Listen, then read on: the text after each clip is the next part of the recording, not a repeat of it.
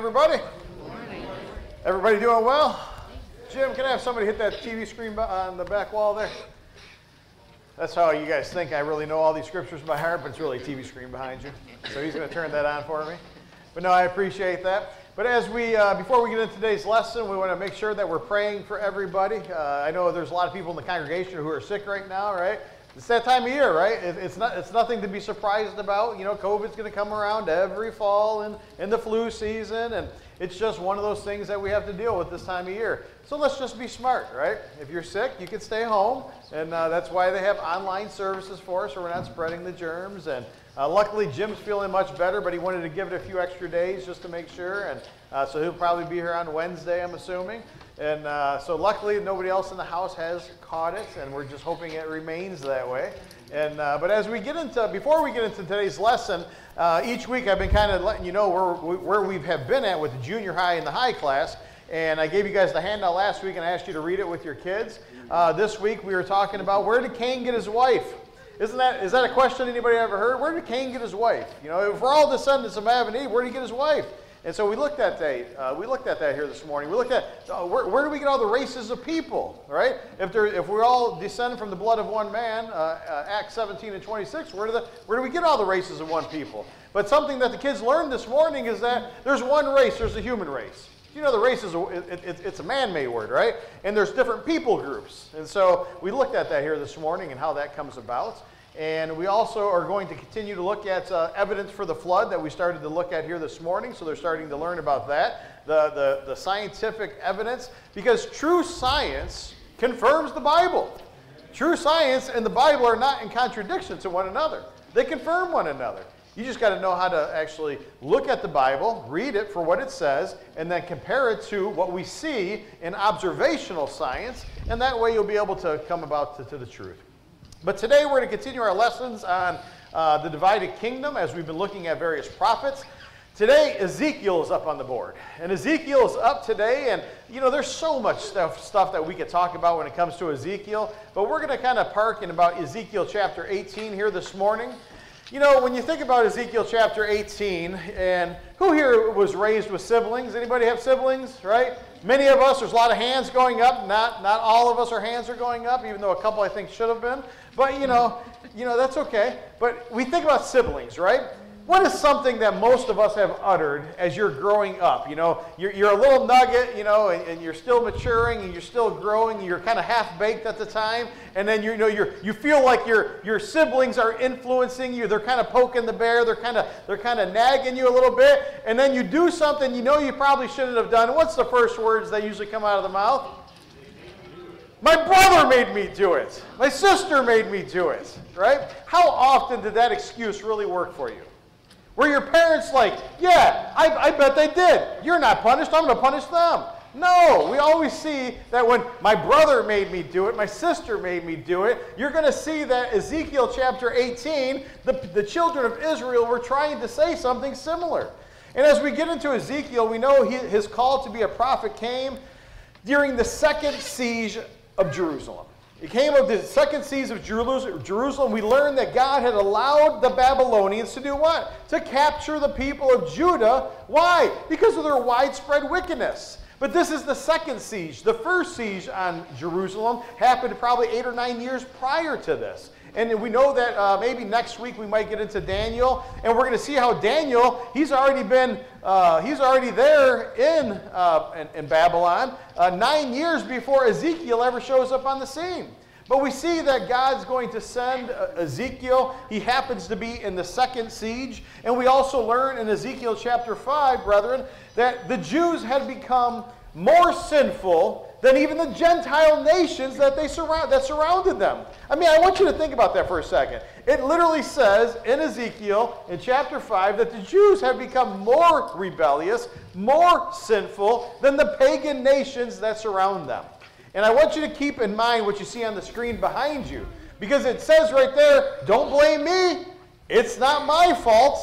And so you're going to see what really, what is the underlying message that the, that the Jews are trying to portray to Ezekiel and to God as we go through this lesson here today. Brethren, we're going to learn that a person, in order for a person to turn back to God, that sometimes, sometimes it, it, it takes them feeling that all is lost. Why do you think God allowed uh, these various individuals to be taken into captivity? The northern kingdom, right, about, what, a hundred and some years prior to this, a hundred thirty years or so prior to this, they were taken into captivity by the Assyrians. Why do you think God allowed that? He was hoping that there would have been repentance on a grand scale, but because of the widespread wickedness of the northern kingdom, they kind of faded from existence, right? They never came back into power as, as, what, they, as what they were as the northern kingdom. But now we get to the southern kingdom, but we also know that in the southern kingdom, that if there's repentance, that there's also a prophecy that after seventy years of captivity, that God would bring his people back. Why? Because the seed line still needs to come through, and that God is going to work through the southern kingdom of Judah to bring about the seed line of Christ. And so sometimes for a, uh, for a person to rid themselves of their demons, to rid themselves of, their, uh, of all that baggage, they must be cleansed emotionally and spiritually. And sometimes for a person to be cleansed emotionally and spiritually, you've got to hit rock bottom. And you've got to hit rock bottom by saying, I've just lost everything, my home, you know, and, and my possessions and everything, and now I've been taken captive by a foreign people. How often does it really work out well for those people? But you see that it's a little bit different in the Babylonian captivity than it was in the Assyrian captivity. Because in Babylon, they were more as colonists than they were as slaves. And so there's a huge difference between the two. And so, brethren, in the early years of Ezekiel's prophecy, God's people, they refused to take responsibility for their actions. And just like the people in our own country today, don't we like to play the blame game? Usually, you know, I remember back, you know, for seventeen years when I was in, in, in a secular workforce, something goes wrong. What's the first thing many coworkers like to do? Figure out whose fault it is. Where can I point the finger? Who can I put the blame on? That's usually the first thing that happens, right? Instead of saying, hey, what can we do to fix the problem? Let's spend all this time and energy figuring out whose fault it is. And so, brethren, you could see similar ideas as we go through Ezekiel chapter eighteen. But we're going to see, brethren, that God is going to call them to the carpet. And that's the lesson that we're going to look at here today. We're going to look to see if we can answer the question, whose fault is it? I'm not to blame. It's not my fault. They made me do it, or it's my father's fault. It's, my, it's the previous generation's fault. Surely it's not my fault. And so, brethren, the Jews thought that God, he was treating them unfairly. He thought, they thought they were, that God was punishing them for their father's sins, meaning their past generations, the people who came before them. Surely they weren't, uh, God's not punishing us for our own because we're faithful Jews. But brethren, it is their sin. It is their sin that we learn about over and over in the letter of Ezekiel that made them subject to God's judgment. And in previous generations, and even still today in America in the twenty-first century, people continue to do what? They make excuses. Excuses for the choices that they make. You see it all. You see it in our children, and you see it in the workplace. You see it that carries over into, well, many phases of life. And so as we look at this lesson here this morning, brethren, it's always been popular to blame somebody else. But oftentimes the people that we want to blame, they're not there to defend themselves. How many times have somebody said, well, it's, it's my parents' fault. It's my spouse's fault. It's the teacher's fault. It's the society's fault. It's my coworker's fault. Everybody's fault but my fault. Right? And so there's no blame to be put on me. So, brethren, this is not the first generation in Ezekiel's time, as well as our time. It's not the first generation to excuse their rotten behavior and the physical suffering that it often produces as they blame previous generations. They often echo the, uh, the, the pitiful cry that it's simply not my fault. Brethren, notice what the Lord has to say to the Jews as we go through this lesson here this morning. Because Ezekiel's day, they had a similar complaint. Then the word of the Lord came to uh, Ezekiel saying, what do you mean by using this proverb in Israel? No longer shall you use this horrible proverb in Israel, the Lord says. The fathers eat the sour grapes, but it's the children's teeth that are set on edge? Have you guys ever really looked at that proverb? Have you ever really looked at that passage in Ezekiel? Because really all that they're trying to do is deflect responsibility. In Ezekiel chapter eighteen and verse three on the screen behind me, It says, as I live, declares the Lord, uh, the Lord your God, you are surely not going to use that proverb in Israel anymore. Because that proverb had become popular because it removed accountability. It removed accountability from them as children of their fathers. They think that all of the, all of the pain and all of the suffering that's coming upon us is because of previous generations' sins. We're obviously good and righteous individuals. Brethren, have you ever noticed that it's easier always to blame somebody else for your problems than it is to take ownership of said problems? I mean, we see that in all aspects of society today. It's not that easy. It's not that those generations were faultless. It's not, they didn't, it's not that they didn't have blame. But brethren, their shortcomings and transgressions are not the reason you're suffering necessarily today. And we're going to see that because as you study out the letter of Ezekiel, as you go through the first twenty-four chapters, we're going to see that the current generation of Jews, the ones that are being ta uh, taken captive during this time, during the second siege, continue to what? They perpetuated the sins of the previous generation and even built upon them. They've become more wicked than the previous generations. And so even though they had drawn this clever picture, this picture of fathers eating grapes that set my teeth on edge, all of a sudden they're trying to pa uh, pass the blame on somebody else. It's as if to say we are only innocent victims and not to blame for the suffering that's coming upon the people of Judah at this time. Brothers and sisters, but the Lord makes it clear that they will be punished because of their own sin. When you go through the first twenty-four chapters of Ezekiel, you're going to see that God's judgment was coming on them, not because of their father's sins, but because of their own sins. In those first twenty-four chapters that I spoke of, the word rebellious is used over twenty times. And that word rebellious is used about the current generation of Jews. It wasn't about the previous generation, even though they were rebellious. Even though there were some good kings in Judah, and there were some bad kings in Judah, there were some good Jews in Judah, and there were bad uh, Jews in Judah. But overall, even though, even when the good kings came on the scene and there was a repentance, we know that because of widespread idolatry and immorality and all of the things that were taking place, that it, be, had, it had overtaken their hearts. It had overtaken their minds, and that their thoughts was really thoughts of wickedness all day long. And so, brothers and sisters, because they were blaming their, uh, their problems on other individuals, they didn't see the need for making corrections because they thought they never had something to correct in the first place. I'm here to tell you this morning that repentance cannot come to someone who thinks they have nothing to repent of. Why do you think we're supposed to prick the hearts of individuals as we preach the Scriptures? You know, modern-day preachers have kind of lost the idea that we are, to, uh, we are to preach the truth even if it steps on some toes, even if it touches the heart of the individual. Because if I don't prick your heart and realize that maybe you have sin in your life, then you have nothing to repent of. Because if I just simply tell you messages of how great you are and how awesome you are and how lovely you are, you're not going to think that you have anything to repent of. You're going to think that, man, God must be happy to have somebody like me on his team.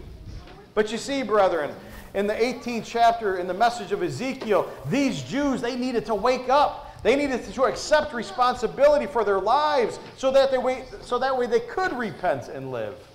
In Ezekiel chapter eighteen and verse four, it says, behold, all souls are mine, the soul of the Father as well as the soul are mine. All the souls who sin will die.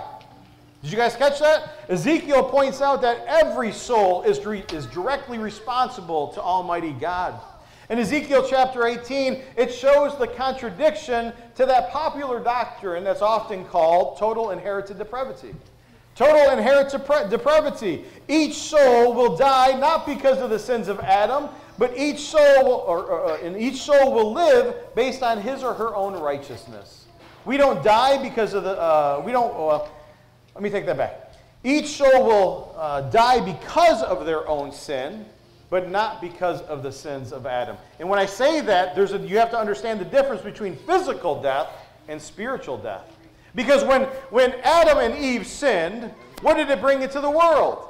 It brought into the world physical consequences. And we're going to look at consequences in a few minutes, but we need to understand that, brethren, we deal with consequence because of sin, but we don't actually inherit the sin, right? We don't inherit the spiritual guilt of the sin. We just have to deal with the physical consequences of the sin. So you guys remembered, all you ladies, anybody here have a baby? I know Jenny just walked out. She could have attested to this. You're going to give birth in what? Pain and labor, right? And so every woman that's coming after Eve had to do what? Give birth with, uh, in pain and suffering.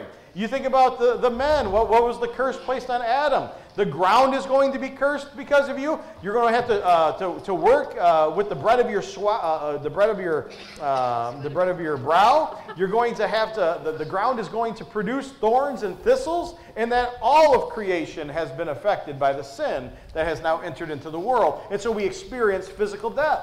But we have to understand that's just a physical consequence. But we're spiritually, we're all beholden to God based on our own lives, our own choices, our own faith, our own sins. You see, brethren, we, as we go along and we look at this information here today, God tells us in Ezekiel chapter eighteen and verse nine, if a person walks in my statutes and my, and my ordinances and they deal faithfully, he is righteous and he will surely live. There's the physical consequence of death, but there's the spiritual consequence of life. You guys remembered a, a while back when I talked about, yes, we live in a democracy. We're beholden to a democracy, but we're spiritually beholden to a monarchy. And when you understand that concept, you understand how easy it is to understand the difference between physical consequence and the spiritual consequence. Brethren, God declares that we are all individually responsible for our own conduct. My Father's righteousness is not going to save me, but neither will his wickedness condemn me. And that's something that we need to fully understand. For you and I are responsible to God, and we must work out our own fear and trembling, just as we learned from the, uh, the Apostle Paul, as he wrote to the people of Philippi in Philippians chapter two and verse twelve. He says, work out your salvation with fear and trembling. Why? Because your salvation is solely dependent upon you and the choices that you make. Brothers and sisters, another point that I want us to look at here this morning as, as we move on from, uh, from this is that consequences to sin. You know, brethren, I don't care uh, who you are, sin has consequences that directly affect others or indirectly affect others. I mean, you think about the, the sin of addiction, right? Anybody here have a family member or a friend or somebody close to them that's involved in some form of addiction, right? Does addiction only affect the individual? Or, is, or, is, or does, does that sin have, have far-reaching effects, right? Doesn't it affect their coworkers? Doesn't it affect their family members, their children, their spouses, their, uh, their parents, right? Doesn't it affect friends? Doesn't it even affect total strangers? What happens when I get in my car and I drive impaired and I get in a bad accident, but I'm okay, but I kill somebody else? Did, my, did the consequence of my sin just affect somebody else? You see, brethren, sin always, either directly or indirectly, affects other individuals. I want you to think about something that's widespread in our nation right now, sexual immorality. You think about premarital sex, right? You think about uh, being sexually active and how prominent it is in American society today. You think about all of the, uh, all of the unwanted pregnancies. A vast majority of all abortions are because of people who are sexually active outside of marriage covenants and then decide, I don't want this because it's inconvenient right now, and they decide to dispose of the baby. They abort the baby. You don't think that affects that other individual? You see, brethren, even being sexually active affects those babies because of the unwanted pregnancies, which leads to abortion. But also, many times, it leads to S T Ds. It also can lead to emotional strain because we're starting to see children, younger and younger, that are uh, engaging in sexual activity, but they're not mentally uh, ready for the, for the ramifications that it brings upon them. And because of the they're not emotionally ready, we're seeing more and more boys and girls commit suicide because of the mental weight of the strain that they're not ready for. You see, brethren, there are so many examples that could be given. But the bottom line is that, that sin has consequences. And those consequences are far-reaching. And almost every sin affects not just the individual, but affects those around them. So remember, it's not just a personal problem, brethren. It's, a, it's, it's really a community problem when we think about sin. You think about the sin, uh, uh, the since the time of Adam. Mankind has had to deal with the consequences of sin. I briefly mentioned it a moment ago. Pain in childbirth. Cursed is the ground. In toil you will eat from it. Physical death awaits. Those are all physical consequences because of the sin of Adam and Eve. But never forget, while physical consequences are a part of life, you are only, only spiritually accountable to God for yourselves. Heaven or hell, it's up to you. It really is. You get to decide if you're going to attain heaven. You get to decide if you're going to attain hell. Why? Because you're only spiritually beholden to God for your choices and for the decisions you make. You can live a rebellious, ungodly life, or you can live a life that is faithful unto God and that is righteous. What does God tell us? Doesn't God expect us, doesn't God expect us, expect us to be holy? Why? He says, "Be holy, for I am holy." And that as His children, as His creation, we need to make sure that we are, we are reflecting the image that we're made of, that we're made in. Brothers and sisters, another lesson that we could learn as we go through these prophetic letters is that God's people in, in Ezekiel's day, God's people throughout all of the prophets' days, all of the messengers of God, all the way fast forwarding to the twenty-first century here in America, God's people remain willfully and blatantly ignorant of God's standard. They remain willfully and blatantly ignorant. They set aside the commands of the Lord while complaining that God's treatment of them is not fair. That God created me this way, and so I have to do this because God created me this way. No, God did not create you that way. And I'm going to tell you what I'm talking about here in a moment. It's very popular today in the twenty-first century Christendom to suggest that complete obedience to God is not as important as being culturally relevant. Complete obedience to God is not as important as being culturally relative or uh, uh, relevant. Brethren, many in society will stop and they'll start to talk about how the backdrop of the writing of the Bible is so vastly different that the Scriptures really are outdated when you compare the Scriptures to our current culture. Certain false Christian teachers are starting to teach individuals that God's teachings are outdated and that we need to make some changes in order to, to, to line up with the, cur the current thought processes, the current ideologies that we find in society today.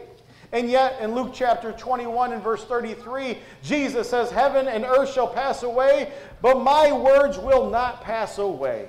We know that there's a dozen passages of Scripture in the Bible that talk about not adding to or changing God's Word. Do not add to, do not subtract, or God will rebuke you. He will reprove you. And we know, brethren, that the Scriptures are crystal clear. With every generation, there's going to be cultural and societal trends that are always going to be changing.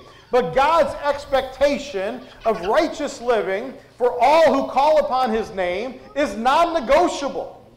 It's non-negotiable. And if you wish to desire heaven, if you want heaven to be your eternal home, then you have to buy in to that concept. God doesn't care what you want, what you think, what you feel. And He doesn't care what the popular ideology is of, of, of man's thinking is in each current day in their current culture and society. Why? Because there are ways that seem right unto men, and in the end they lead to death. You see, brethren, our nation and even a good amount of so-called Christian churches today have thrown away that the Scriptures are the right way. And you see, brethren, one example that we could look at in Scripture, that society and many churches in Christendom, and I'm using the universal sense, are starting to teach things about homosexuality and transgenderism that are abhorrent to God. The Scriptures say that transgenderism and homosexuality is not natural. God calls it an abomination. But the Bible, but the politically correct say that no, it's fine. Homosexuality is a fine. It's just an alternative lifestyle. It's love that matters. Brothers and sisters, people do not want to accept what the Bible teaches, saying that the Bible is outdated and it's not fair. Just like the people echoed in the days of Ezekiel when they said the way of the Lord is not right. Can you imagine that? When God's people are taken into the second siege, uh, taken into captivity, they're saying, we're only being punished because the Lord's ways are not right. for he is unfair to us. And so they came up with that proverb that God says you shall no longer use in your cities and in your towns and in Judah no more. That the parents eat the sour grapes, but it's the children's, it's the children who are affected by it. And brethren, the, they say the way of the Lord is not right, to which the, the Lord declares, is my way not right? Is it not your way that is wrong? Brothers and sisters, we all need to remember that God is love. God is grace, he is righteousness, he is mercy, and thus he expects his creation to conduct itself in a similar manner. For God says, be holy, for I am holy. And never forget how God demonstrated his love to all of his creation, not just those who accept him. Didn't Jesus go to the cross and die for all mankind? Didn't Jesus take the sin of all of creation uh, upon himself as he was nailed to the cross? Why? Because God loves you, and he has given a way, he has created a way for us to come back in fellowship with the Father. So brothers and sisters, we should rejoice with that. Finally, as I get ready to close this down, there's one last thing I want to look at, and that's God's authority. It, the Bible tells us that God is creator, and he is the giver of life, and thus he has the, the right to, to dictate authority, to dictate what's right and wrong. We learn about this in, uh, in, in Acts chapter seventeen, twenty-four through twenty-eight, where it talks about uh, God created and formed uh, from uh, all nations from the blood of one man. We know that uh, God created them in the beginning, Genesis chapter one, verse twenty-four through twenty-six, created them male and female, and that they are supposed to leave their fathers and mothers, cleave to their wives. Why? And that they're supposed to do what? Be obedient unto God. In all three dispensations, patriarchal, Mosaic, and Christian, there has always been law. And God has been trying to get his people to repent since they left the garden. And yet we see that how so many individuals, they're not really, they're not, they don't like authority. Do you, do you guys think we have an authority problem in our society today? Do we have an authority problem in school? Do we have an authority problem with local uh, governments and, and And, and, and police, where individuals just aren't willing to submit anymore? Brethren, God has the right to command what's expected from his creation, but you know as well as I do that many people in society strongly oppose authority. They despise the idea of anyone telling them what they can and cannot do. And for some individuals, they carry that mindset, that entitled, arrogant mindset, into the realm of what? Religion and Christianity. They make no secret that they, do, they don't want God trying to run their lives, and they surely don't want some self-righteous uh, religious fanatics telling them that they need to repent. You see, brethren, throughout time, mankind has always ignored God's command to repent. Which of the prophets did they not kill? Isn't that what we learned in, in, in the scriptures? And so, brethren, we know that even Jesus, the master teacher, the Christ, the Son of the living God, he was unable to convert the masses. Why? Because they rebelled against him. They rebelled against his authority. You see, brothers and sisters, as, before I close this down, the bottom line is, is that God has all authority in heaven and on earth. You may not like it, you may not agree with it, but it doesn't make it untrue. The fact of the matter is, is that the God commands all people everywhere to repent. We learn about that in Acts seventeen, verse thirty and thirty-one. Not, that, that simple command in Acts seventeen and verse thirty, it not only shows God's authority to issue commands, but it also shows that his authority is universal. God declares all people everywhere to repent. Does that leave anybody out? You see, brethren, he has rule over all peoples, all nations, all tribes, and in all locations. There is nowhere that you could go on this planet to escape God's authority or his judgment. God's commands for all men everywhere to repent also show God's universal knowledge. Well, how is that? Because he knows what is going on in all places. Otherwise, how could he know that you need to repent? For he sees the need of all people, and the need is to repent. This last passage that I'll show you here this morning in Hebrews chapter four and verse thirteen, it tells us that, and there is no creature, there's no creature hidden from God's sight, but all things are naked and open to the eyes of him to whom we must give an account. to him who we must stand before in judgments. For God's command is for all people everywhere, and it shows that God cares for his people. God could have just let us just kind of march our way right to hell, but God doesn't desire for any of us to perish. That was the scripture reading that Dagwood read this morning. He doesn't desire for us to perish, but all for, uh, for all of us to come to repentance and to live. In Second Peter chapter three and verse nine, even Peter said that the Bible says that God is not willing that any should perish, but that all should come to repentance. And so, brethren, finally, God has given his creation every chance. He has given us every chance to, uh, to achieve salvation. And we have nobody to blame if we end up in hell other than ourselves. For you see, family, it is time that we as God's people, we go out into the communities, we go out into our families, and we talk to our friends and our family members and our coworkers about the love and the grace and the repentance and faith that we are to have in Christ Jesus. And to all who are created in his image, we need to take the message of love and grace out to all who will hear it. But make no mistake about it, brethren, you are going to get resistance. You are going to get resistance because most of society, as it has always been in the world, are going to oppose authority. They don't want God telling them what they can and cannot do. And that's fine, because that's a choice that they make. And that is the beauty of free will that God gives his creation. You see, brethren, God doesn't want to force you to love him. He wants you to choose to love him. So, brothers and sisters, what choice have you made? Do the choices of your life, uh, do the choices of your life show to others that you're a child of God? Do how you live and how you speak and how you forgive and the compassion and the mercy that you show, th- does it show that you're a child of God and that you're a mirror image of your Lord and Savior? You see, brethren, in order to really get people to, uh, to hear the passages of Scripture, to hear the gospel message, they first really need to understand how much you love them and how much you care for them. Isn't that why Jesus went out healing and raising the dead and doing all types of things? Yes, they were miracles to confirm the message, but he also did it to show how much God loves them and how much that he doesn't desire for them to be in suffering, but he desires for them to be in repentance, to come back to him. And he will be like a loving father that has the robe ready, the ring ready, the sandals ready, and the fatted calf will be ready as you come home and as he gives a celebration. And there will be more joy in heaven uh, over those who have repented than over the one sinner, uh, or, or than over the ninety-nine who need no uh, uh, repentance. Brothers and sisters, if you're here today and you're hearing this message and you wish to become a child of God, you can do that today. God will add you to the church if you choose to confess Jesus as your Lord and Savior. You can go down into the baptistry. You can have your sins washed away. You can receive the gift of the Holy Spirit. If you believe and that is your desire today, come forward as Brother Lewis sings the Song of Invitation.